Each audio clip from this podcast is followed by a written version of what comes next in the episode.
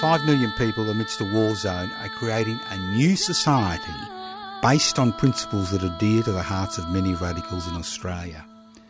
Welcome to ANES, the Autonomous Administration of North and East Syria, formerly known as Rojava. This is a 10 part series of conversations with Haval Farat, Haval Tekashin and friends from a civil diplomacy centre in the city of Qamishlo. These conversations provide an insight into how they are organising their society, how they are making decisions, and how they are defending their zone from aggression from some of the most powerful military empires on the planet. We are confident you will find this series exceptionally interesting, but more importantly, it is the type of news we need today in order to ensure that here in Australia we continue to act up to create that new society based on egalitarian principles in our heart.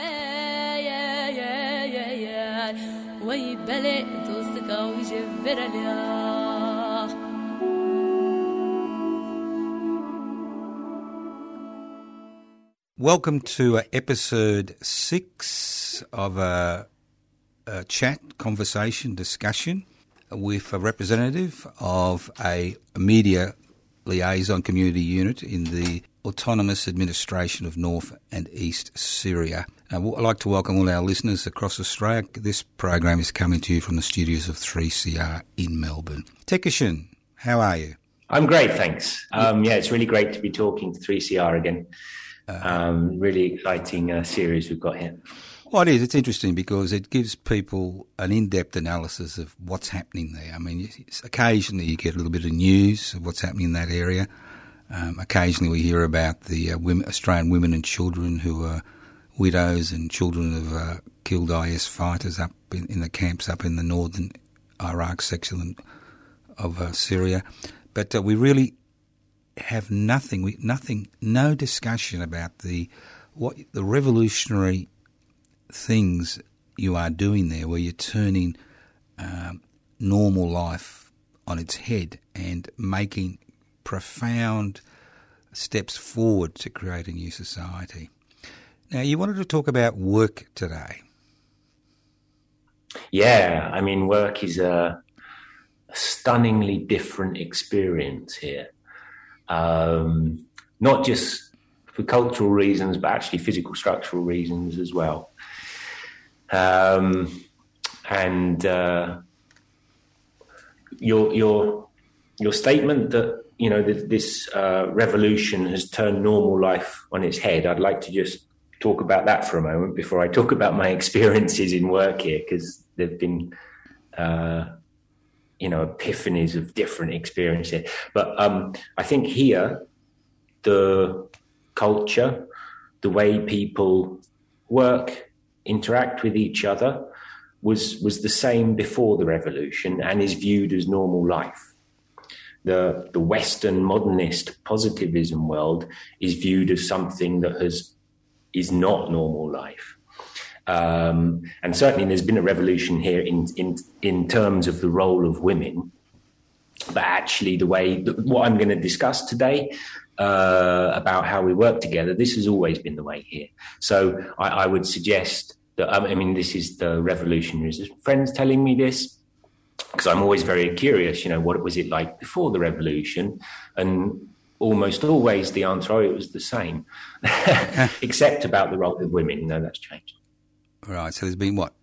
No change in the way people normally survived in terms of producing things in order to survive.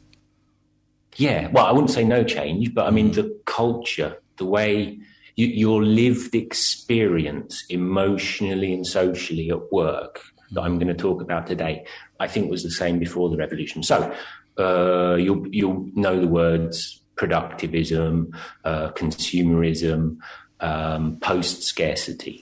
So uh, what I'm saying is, I mean, these these obviously these things radically affect working life. Working life in a productivist environment which wants to maximize the amount of work people do. It wants to maximize the efficiency.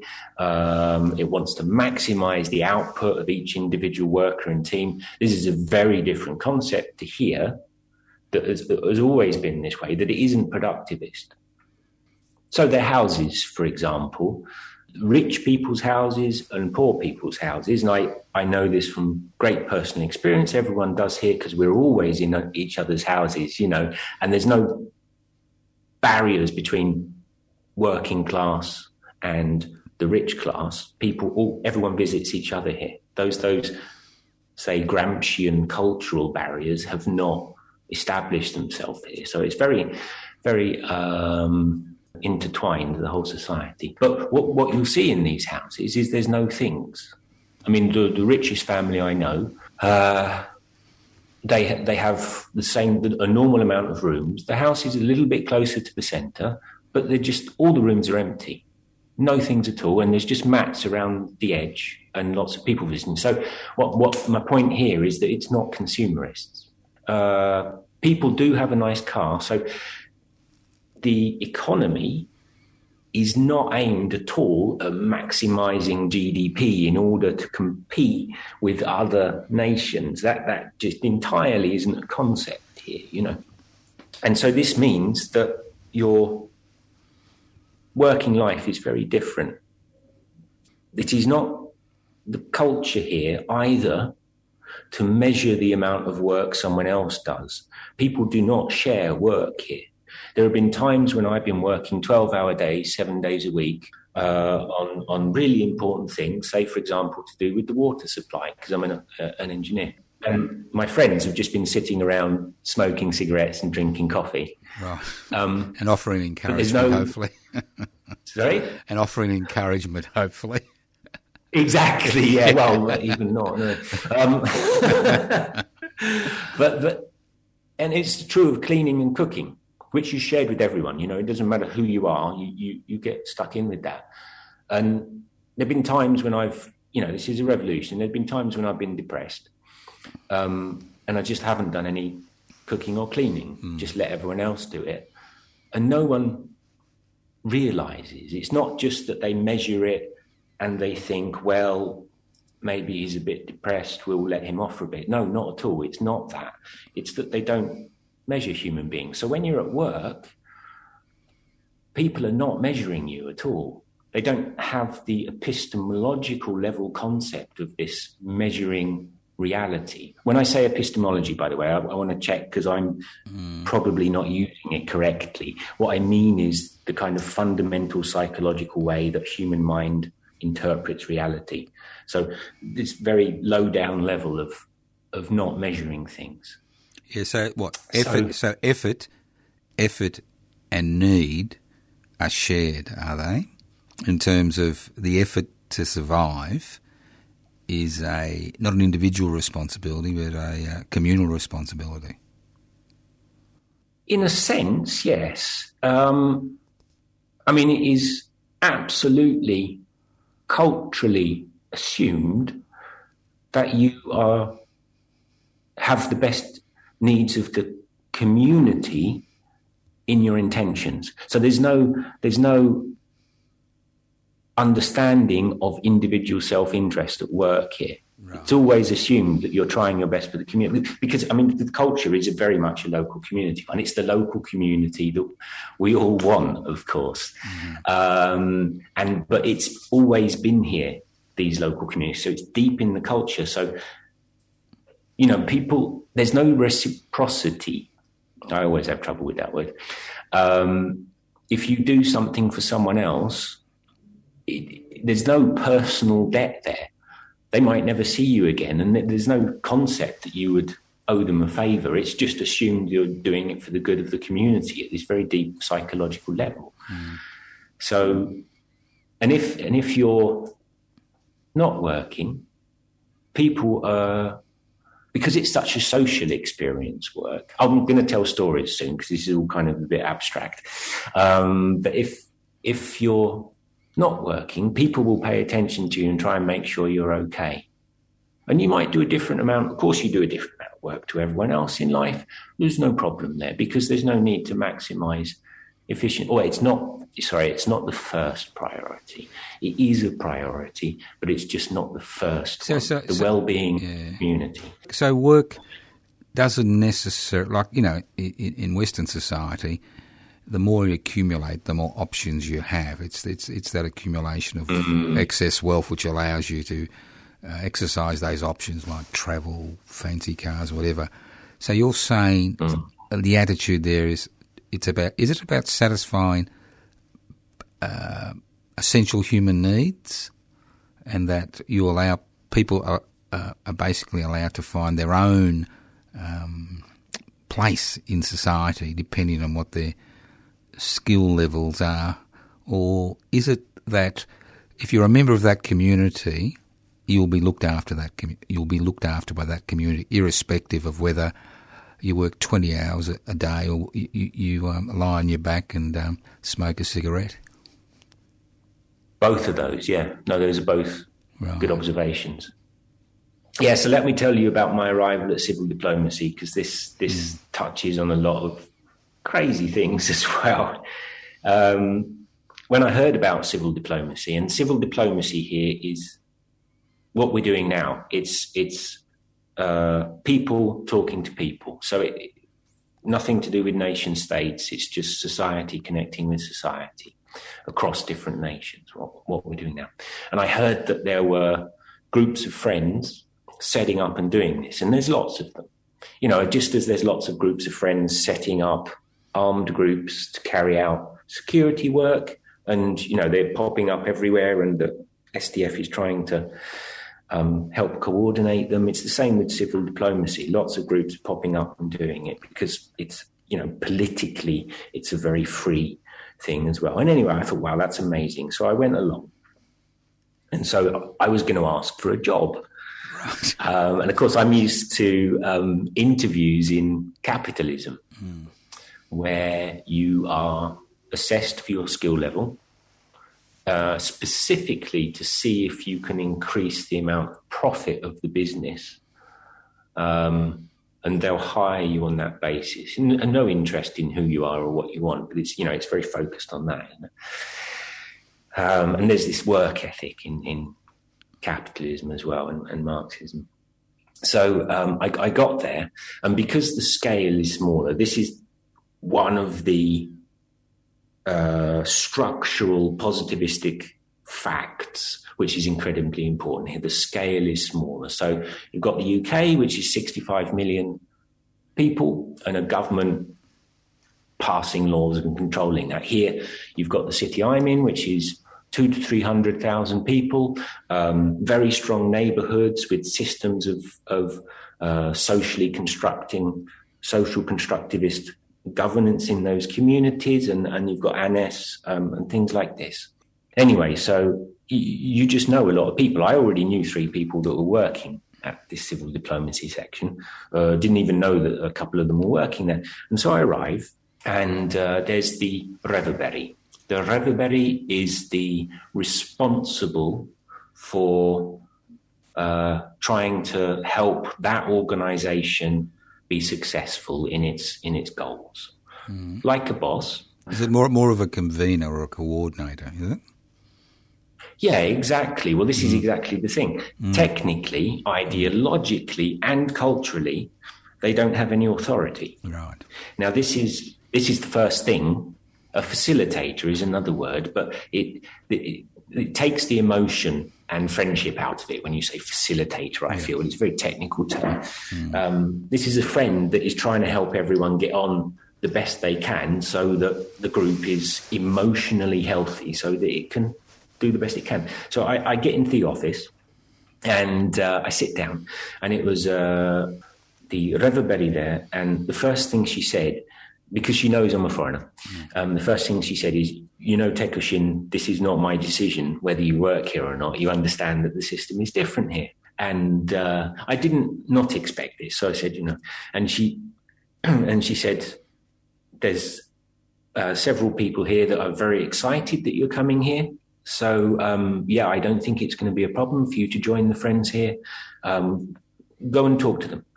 Um, and uh, and she and she said, "What are you going to be doing?" Right. Um, and I was like, "This is a this is a formal diplomatic organization." And I, I had a list of things like I, I, would like to know the diplomatic protocols. You know, what should I say? What shouldn't I say? Uh, who is it that I'm going to be talking to? Where is my job description? Where is my contract that explains our relationship? Uh, and there are no there are no work contracts here, and there there are, there are no job descriptions either. And this is a huge, deep cultural area because here workers and people have agency. Now, I'll explain what I mean by that word because I quite often get the meanings um, different to the sort of formal meanings, although I don't agree with formal meanings or dictionaries. Mm-hmm. So, what I mean by agency is, is the idea that, especially a worker, has their own mind and their own moral capacity and uh, their own understanding of philosophy and should be uh, allowed and encouraged to practice all the ideas instead of being controlled technically from above and someone else making those decisions for them. A very sort of like small level, um, I was on the bus and the bus conductor chose not to charge me for my ticket. Mm. Um, he, he knew that I was a foreigner and we had we had a conversation. I was talking to the people around me, and you know, we were having this conversation about the revolution. He heard this and joined in, and he said, "Okay, you you travel for free." Now, in in capitalism, obviously that that bus conductor might have that money taken out of their wages. Yeah, he may have an inclination. The, the, he may have an inclination, but he doesn't have the authority to say to you, exactly. you can travel for free. Now, I understand this. Now, we did talk about the exchange of money and the fact that uh, in certain situations you need money. So you work in the civil diplomacy centre, and obviously you do mm-hmm. work in other areas. Do you get paid, or do you actually have access to the Commonwealth? Both. Um, well, could you explain so, explain what happens then? Thanks. Yeah, yeah, yeah. So here we must remember that ANES is not a model. It is not a fixed structural model. Mm-hmm. Uh, the structure is meant to be constantly changing according to the whims of the people involved as they create groups and so it's heterogeneous it's supposed to be heterogeneous the work that people do is supposed to be heterogeneous and all different um, and this means that actually some organizations will pay and others won't and some will pay more and some will pay less. There are no objective ANES wide laws about how you do this. Um, and this means also that some organizations will say, ah, you know, you've just had a child. We'll give you more money, you know, and others won't. This is subjectivity, one of the ideological foundations of uh, ANES. And we're not trying to move forward to a final model where we've got society right. It's meant to be changing all the time, forever. It has no end. So, that said, I get paid about $100 a month, which is a kind of average wage here. Um, bear in mind that the costs here are, uh, are uh, um, very, very low as well. So, actually, $100 a month uh, you can survive on it, especially if you're single, like I am. Um, it depends also how close into the revolution you are. If you're really inside the revolution, then you don't pay for anything. Your accommodation is is organized, your food is organized, your your petrol and your car is organized. You don't see money again, really. And I was in so, that situation yeah, for a while. Could you, well. you explain the concept of close to the revolution? Yes, sure. Um, so, close to the revolution means uh, doing very specifically revolutionary work. Civil diplomacy is an NGO, it has private funding and it's it's not funded by the money from the revolution. So it's it's in a way, certainly from a funding point of view, it's outside the revolution and doing civil. I have done work inside the revolution, and of course, these boundaries are very fuzzy. You know, um, so what uh, they it, reach into society. Is it does that involve providing uh, essential infrastructure and essential services and security, being inside the revolution, or is it some type of uh, theoretical understanding? Uh, both of those. Um, it's certainly a cultural thing. So let me tell you a hmm. story of the engineering firm that right. joined recently.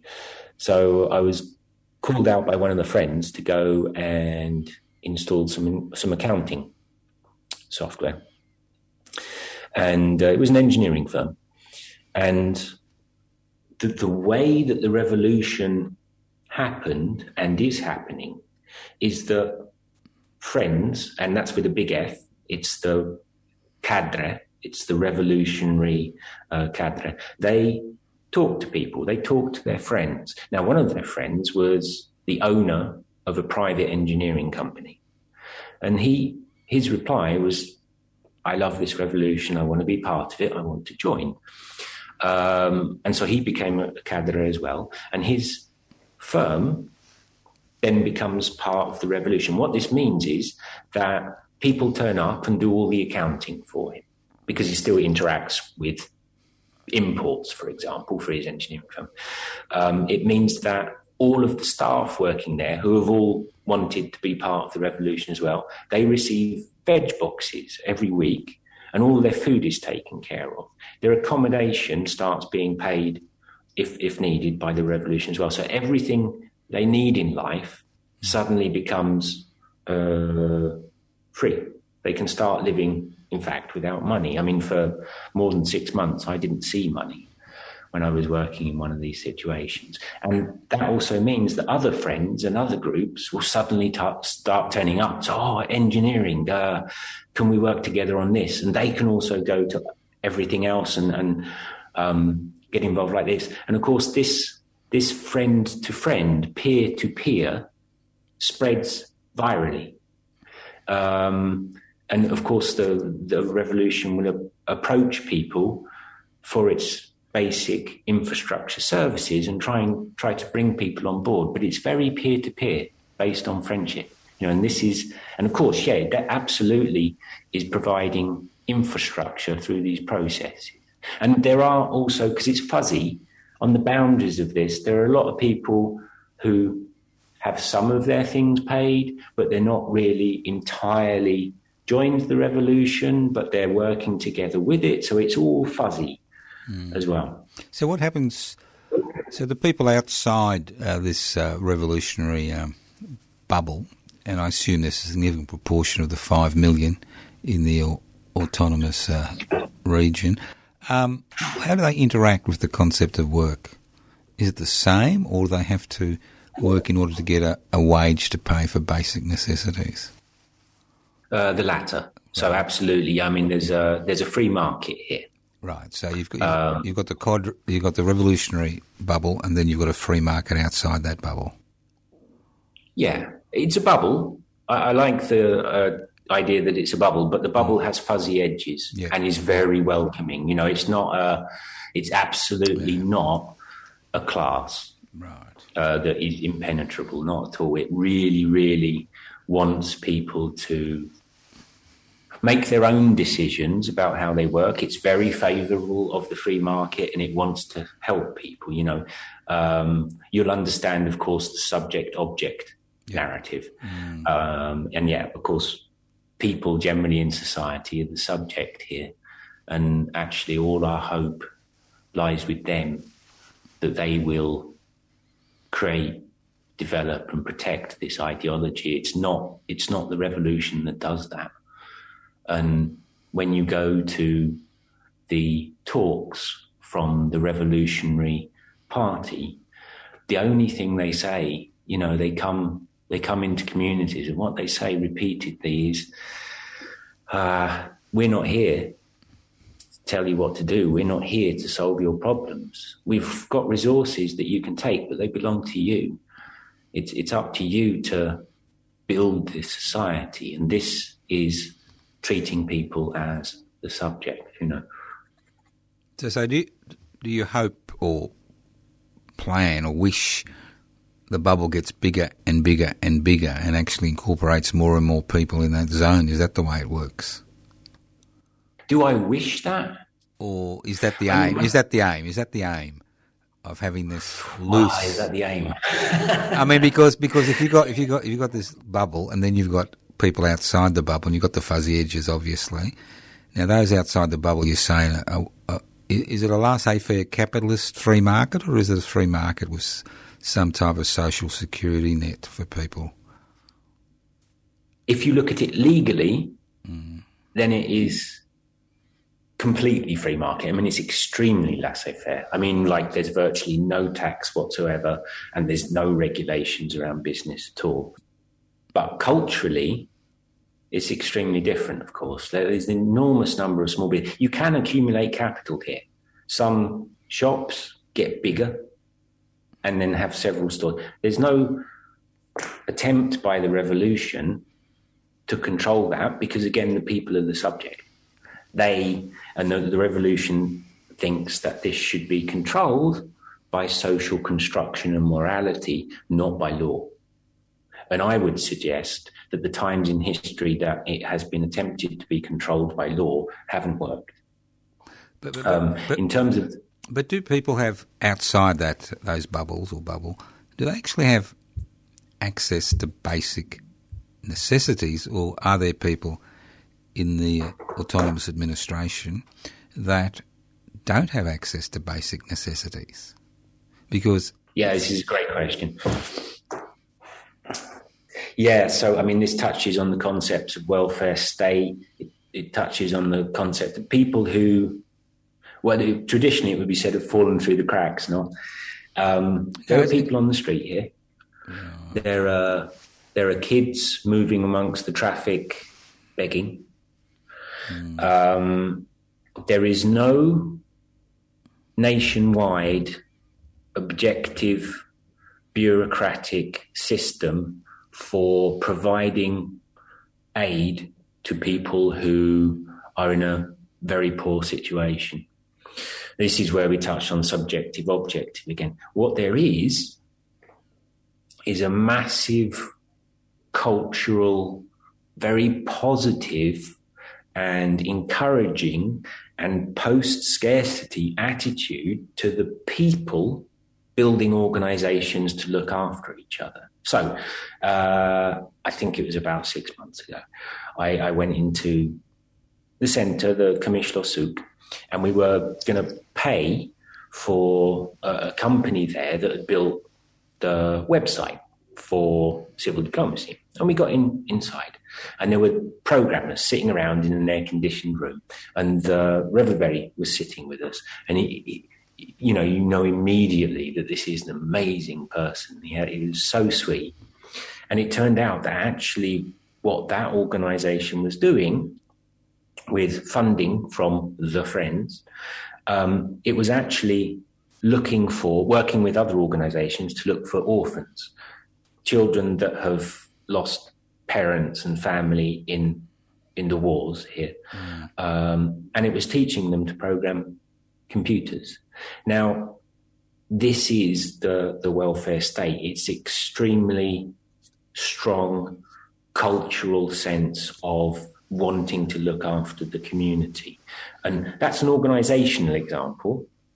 The cultural direct example is that, of course, if you're in a local community, they will pay huge cultural attention coming round your house all the time uh, to make sure you have what you need, and uh, and money won't be so important there because people don't have so much consumerism, you know, mm. um, and people when people eat, there's just huge plates of food, and loads of other people turn up, so. The stress and strain on actually feeding the community is very different concepts, and because there's this no psychological concept of reciprocity, you you can just go and eat around someone else's house all the time, and there's never that's not ever going to be measured generally, mm. you know. Um, so the whole thing's different. So, so there's no concept outside the bubble of a, a, a common storehouse economy running parallel with the um, free market to look after to uh, uh, satisfy people's basic needs. You're relying on philanthropy, well, basically. Yeah, I mean that did happen once. So obviously the friends are thinking about this. So what happened was, I, I, don't think I've told this story before, but um, tell me if I have. No, no, you so, haven't. You haven't. Go on. So what was happening was um, we have an embargo here, mm-hmm. and there was a lot of smugglers who were bringing basic goods, basic foods, basic parts, and things like this across the border, and uh, making a lot of money out of the war and out of the struggle and out of the embargo. And they were developing into a class, a class in the Gramscian sense as much as the Marxist sense, you know, mm. that was starting to become very powerful, uh, dangerously powerful, powerful enough to start affecting the politics in their favor, for example. So, whilst the revolution regards it as the people's job to deal with these problems, it was very clear that the people couldn't. And it was a very serious situation for society if this smuggling economic class became any more powerful. So the Friends did something that they very rarely do, which was they intervened.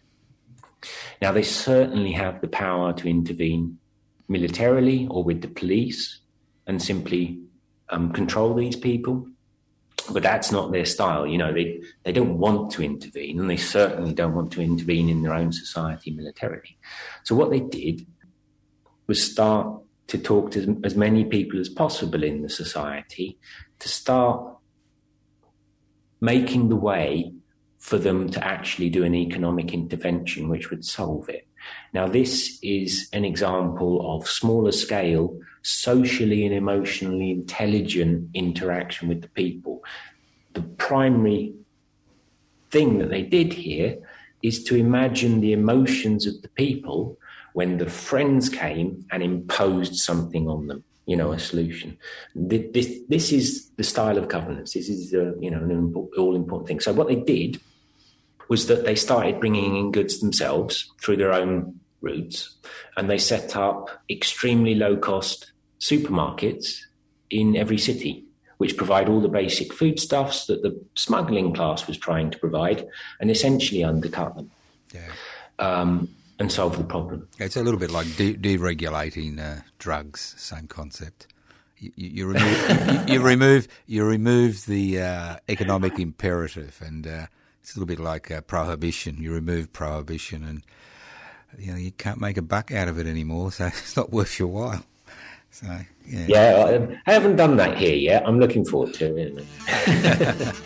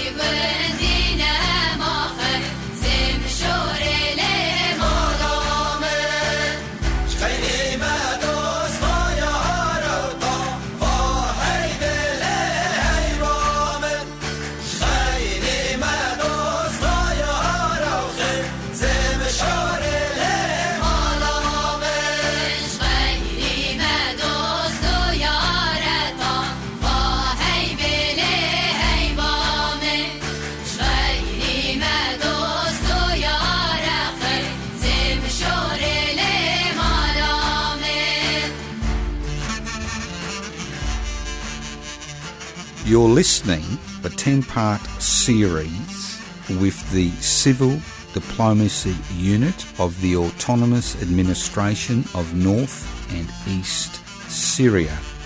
We're having a conversation with Tekashin, who is uh, a member of the Civil Diplomacy Unit. This is part of the 3CR Acting Up series. My name's Joseph Toscano, and the producer of this program is Kelly Whitworth.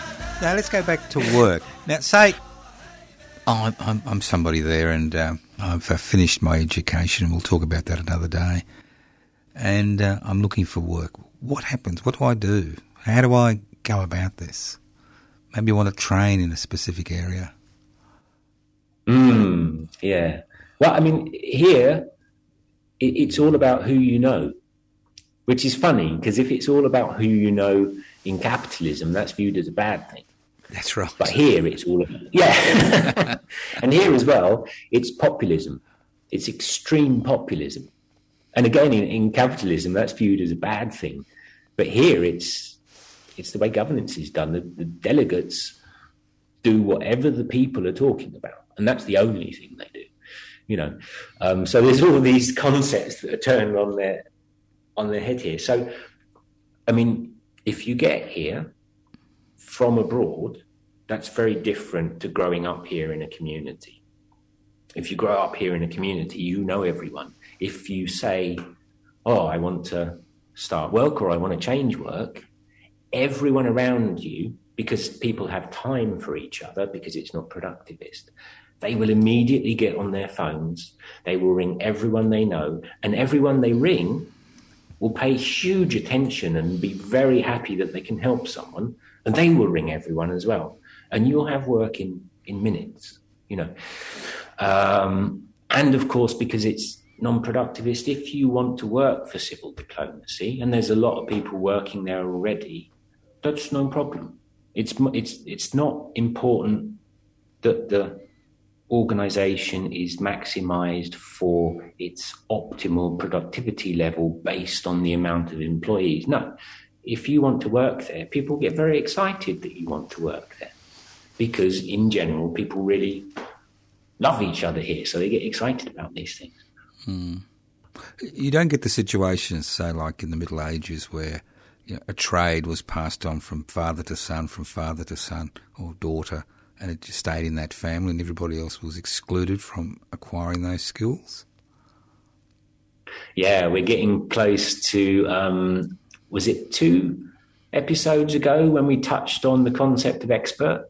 Yes, I was going to ask about really, about, about yeah. skill levels in, in a minute uh, regarding work and skill levels and how that's um, how they get around that concept. Yeah, well, I mean, you know, we have universities here, and I don't know whether you've seen the, the pictures going around the web at the moment, but Kobani University and Rojava University, the four year course students have all just graduated.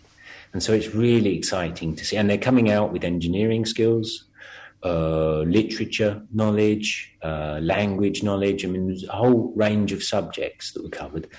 Um, and I actually went to the Rojava University graduation there are some students there that I've been um, helping with their English, mm-hmm. and it was a very beautiful time. And it's so hopeful when you see these things. I mean, especially school children and university graduates. It really gives you a sense that this society is staying here. You know, it's achieving these things. So, I mean, the, these are people coming out with expertise. Right. So, so, so there, are, um, so there are courses that people do, um, or apprenticeships, or obviously in the university you do a course and you come out with a specific. Yeah, yeah. yeah right. Okay.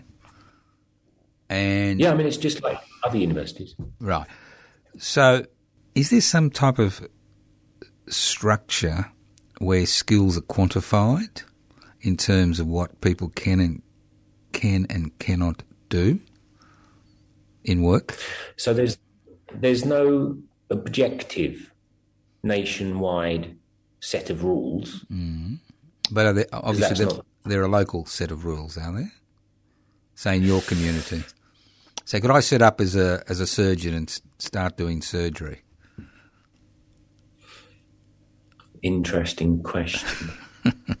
I think Wow. I'm sure people would say, I wouldn't chance it with that bloke. he doesn't Yeah, know what do he's that, doing. please. Just, firstly, please don't do that. But I'm just saying. I mean, Um, I mean, you know, Yeah.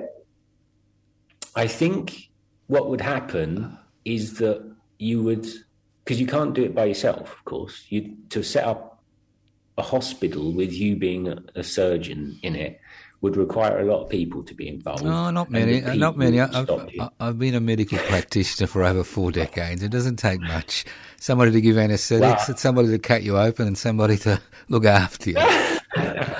now, it just interests me the fact that he, he, here in the West, well, I'm talking about Australia, we have a skill level which is Mm. is examined before you're actually able to you're unleashed on the unwitting public and I'm just wondering if there are is there some, if there are associations you know that um, maybe um, attempt to maintain a, a skill level Yeah, so there's no objective association None. as far as I Right, know, right. but there are subjective community ones. So if someone did try to do that, Mm. people would say, "Wait a minute, you don't have those skills. It's not morally reasonable that you do that. You can't learn while you're doing it," and they would stop them, or at least they would not provide access to the funding and things like this. right okay Now- so, so there are internal there are Well- internal mechanisms via which you deal with the problem of um, people not having expertise to do various things which can be harmful to individuals or a community Exactly. Right. There may well be. Rem- remember that the the actual legal framework is almost entirely the legal framework inherited from the Syrian regime. oh I didn't um, So there may well actually be rules that I don't know about requiring university degrees for certain occupations. I don't know. I, assu- I assume there would What I be. do know I assume there would be for the same legal framework. Well, the thing is that the legal framework is is not so important here. Um, people don't.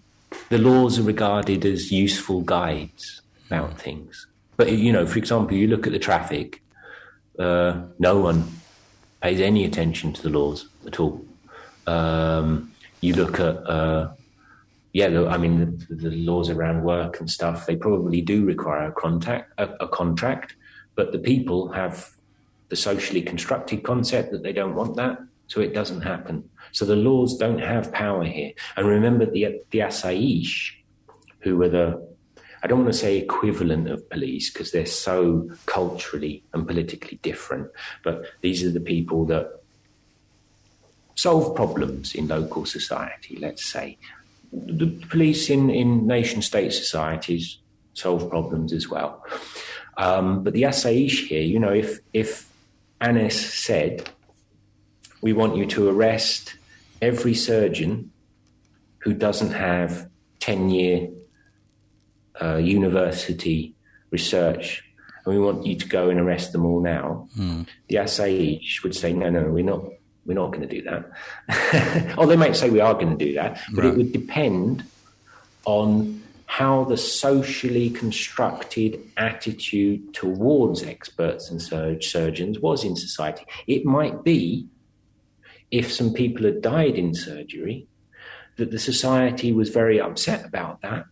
and then ANES would understand that and they would say, okay, we need to send the Asaish to every single private hospital and uh, military hospital in, in the nation to respect the fact that the people have now become upset about this and they want something done. Um, and then, you know, you know, rules go. And this is, you know, this is what happened in terms of the role of women. Uh, they did uh, demand that in all positions of leadership, and there is a leadership hierarchy here, that in all positions of leadership there, there is at least one woman, and the Asaish would get involved in that, and you know go into places and say, "I'm sorry, you don't have a woman involved here. You you, you can't do this now." You know. Um, but what I'm saying is this comes from the socially constructed reality of the society, which is smaller scale and always talking to each other all the time. So much that social construction is the power um, over over the um, supposed lawmaking bodies. Did that make any sense? Yeah, it does. I'm just, I'm just. Okay. no, no, it makes sense. Look, obviously there are subjective and, and uh, what we call unwritten laws, and then there's the the laws that the state tries to impose on communities mm. and, individuals. And uh, in, in, most societies, you know, people fudge the edges constantly. But I, yeah. I, am interested in the concept as far as work is concerned. Could I could I employ say twenty people and give them a dollar a day? You could, yes. And uh, would I be a respected member of the community, just like our mega corporate stars in Australia? um, here, you would not. No. So, um, so how would you I deal? Think, how, yeah. how how would that community deal with that? Because obviously that's exploitation.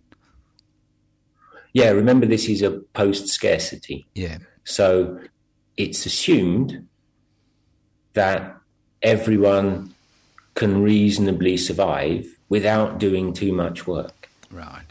It's assumed that technology can provide so much for us, and it does. I mean, despite the unbelievable uh, aggression that we're facing here, we're still, with technology, we're still able to drill 100 meters down to make a well. We're still able to um, produce an enormous amount of things with a very small amount of work. So this, what this brings in is a huge amount of flexibility in society and economy. So if you don't want to work for one dollar, you don't necessarily need to. And if you want to work somewhere else, you will almost definitely just get the job mm. because of the massive, uh, what's it called philosophically? Slack, I think. Is it theories of slack?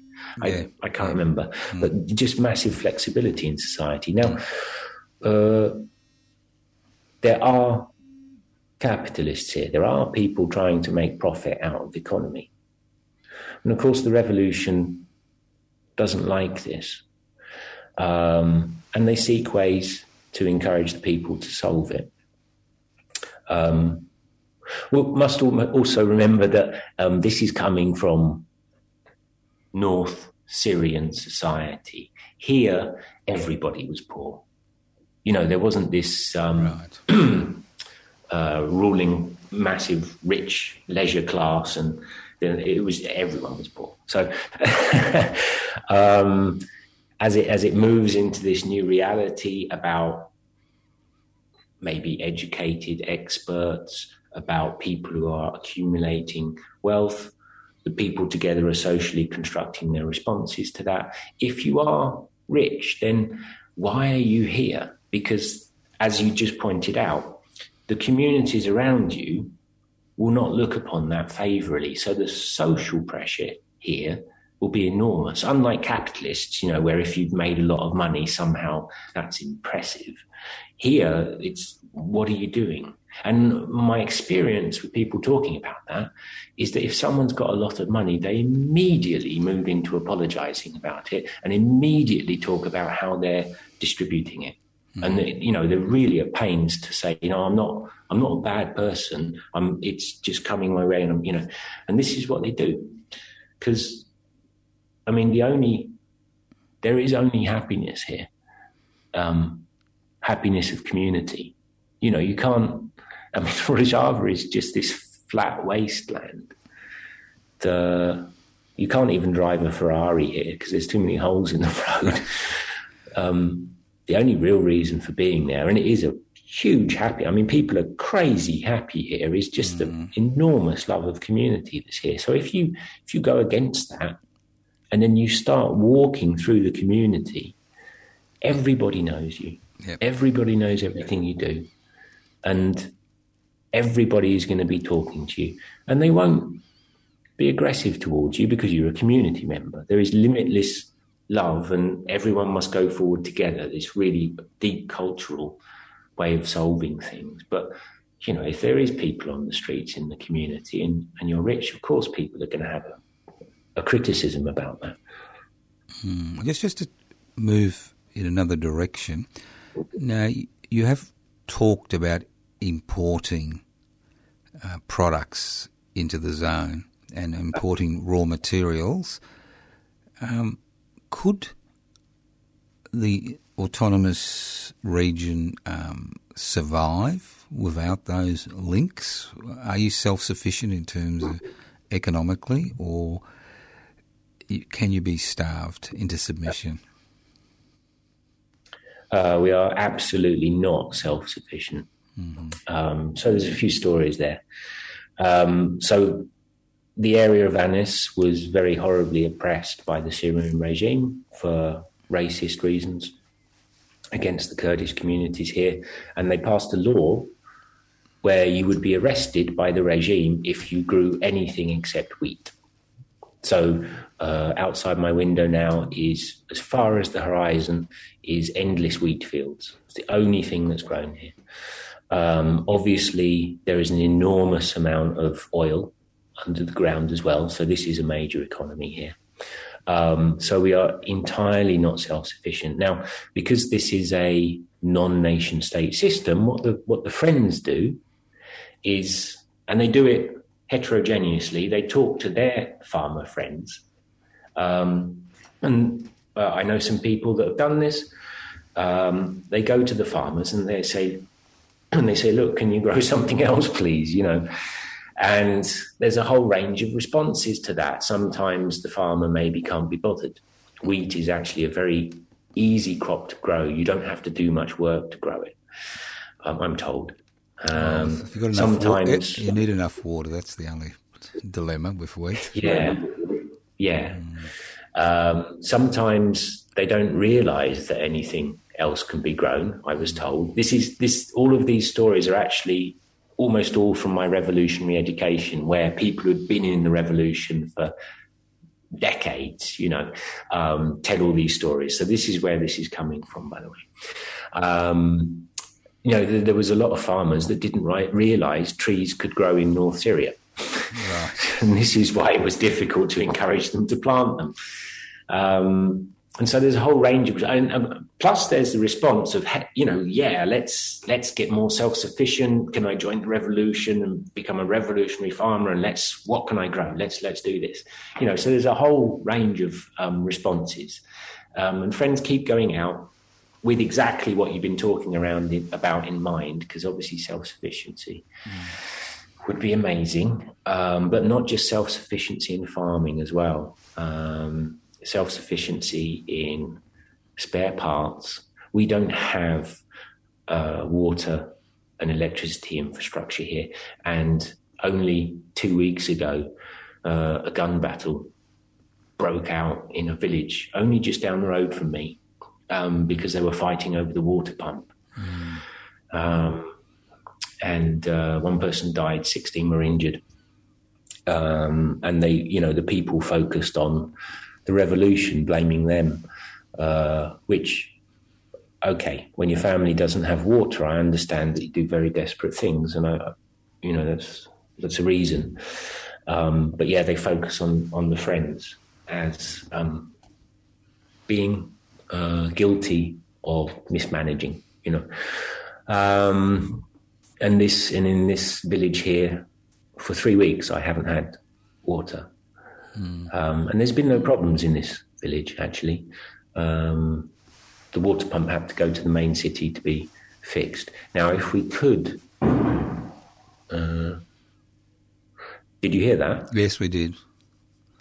Okay, don't worry about that. Um, it's just the soldiers training next door. I'm not being attacked or anything. That's okay. Um, a little, little bit of colour and action. yeah, yes. Um, no, the village is very quiet here. It's a very good village. Yeah. But yeah, so I mean, we're not self sufficient, definitely in concepts like producing metal. Um, and but Aleppo, one of the one of the sad things is that Aleppo was a huge industrial center. This is, I mean, you'll have seen pictures of Aleppo. Undoubtedly, it was carpet bombed. Yes, um, that's during right. the war. Yes, I mean, it's terrible. Everything was reduced to rubble. That was a huge industrial center. It could have produced and was producing many of the things that the region needs. You know, so um, no, we're not at all self-sufficient, and we import huge amount of stuff. And of course, this is a free market import, so right. there you know, it's, it's business to business and mm. community to community importing things across the border. Right. Laissez faire. All right. So you think there's a, a future now for uh, the children? You said uh, there's a future as far as education is concerned, a future as far as employment is concerned, and and what you've been around what for about a decade now, the administration there. Yeah, just over a decade. Yeah. 2011, yeah. the revolution started. Yeah. Right, right. Well, that's uh, fascinating. Look, um, I'd like to thank you for uh, spending some time talking to us, trying to explain something which is very can be very hard for people to grasp who are not in the situation uh, you're in.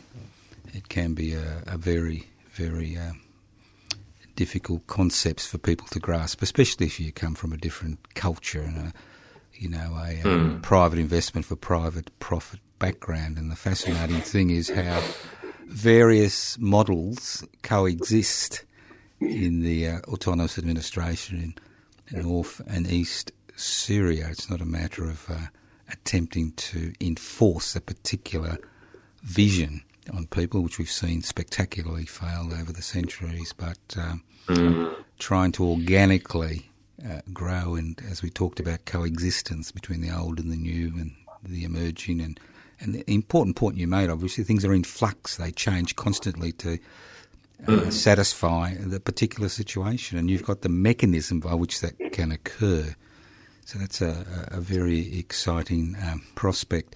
Have you got any um, ideas what you'd like to discuss or talk about next week? There's so many possibilities. I mean, um, we haven't discussed the whole feminist angle, of course, which right. is the fundamental basis. Mm. At least I don't remember us discussing anyway. This is this is um, jineology, mm. which is um, the basic theory behind this ideology. Mm. Yes, are you able to bring in uh, somebody else into the discussion regarding the jineology? I would love. I would love to. Mm. Um, I have been trying. No, you, no, no rush, no rush. We're not forcing you, but it doesn't have to be next week. But if you if you can, I think that'd be that'd be great. I think it'd be um, it'd be a uh, it'd be a useful discussion to get a little bit of. A, I know people are busy.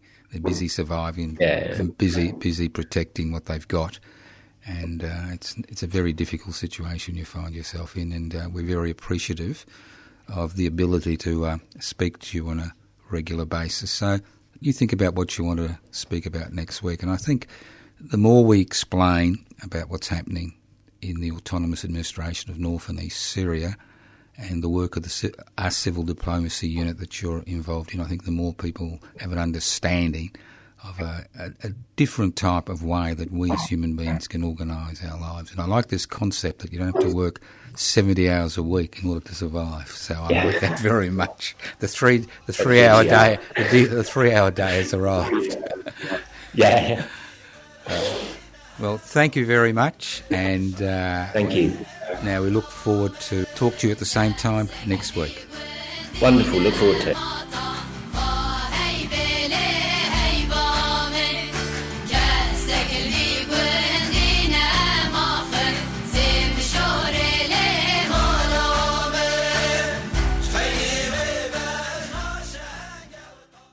You've been listening to a 3CR podcast produced in the studios of independent community radio station 3CR in Melbourne, Australia. For more information, go to allthews.3cr.org.au.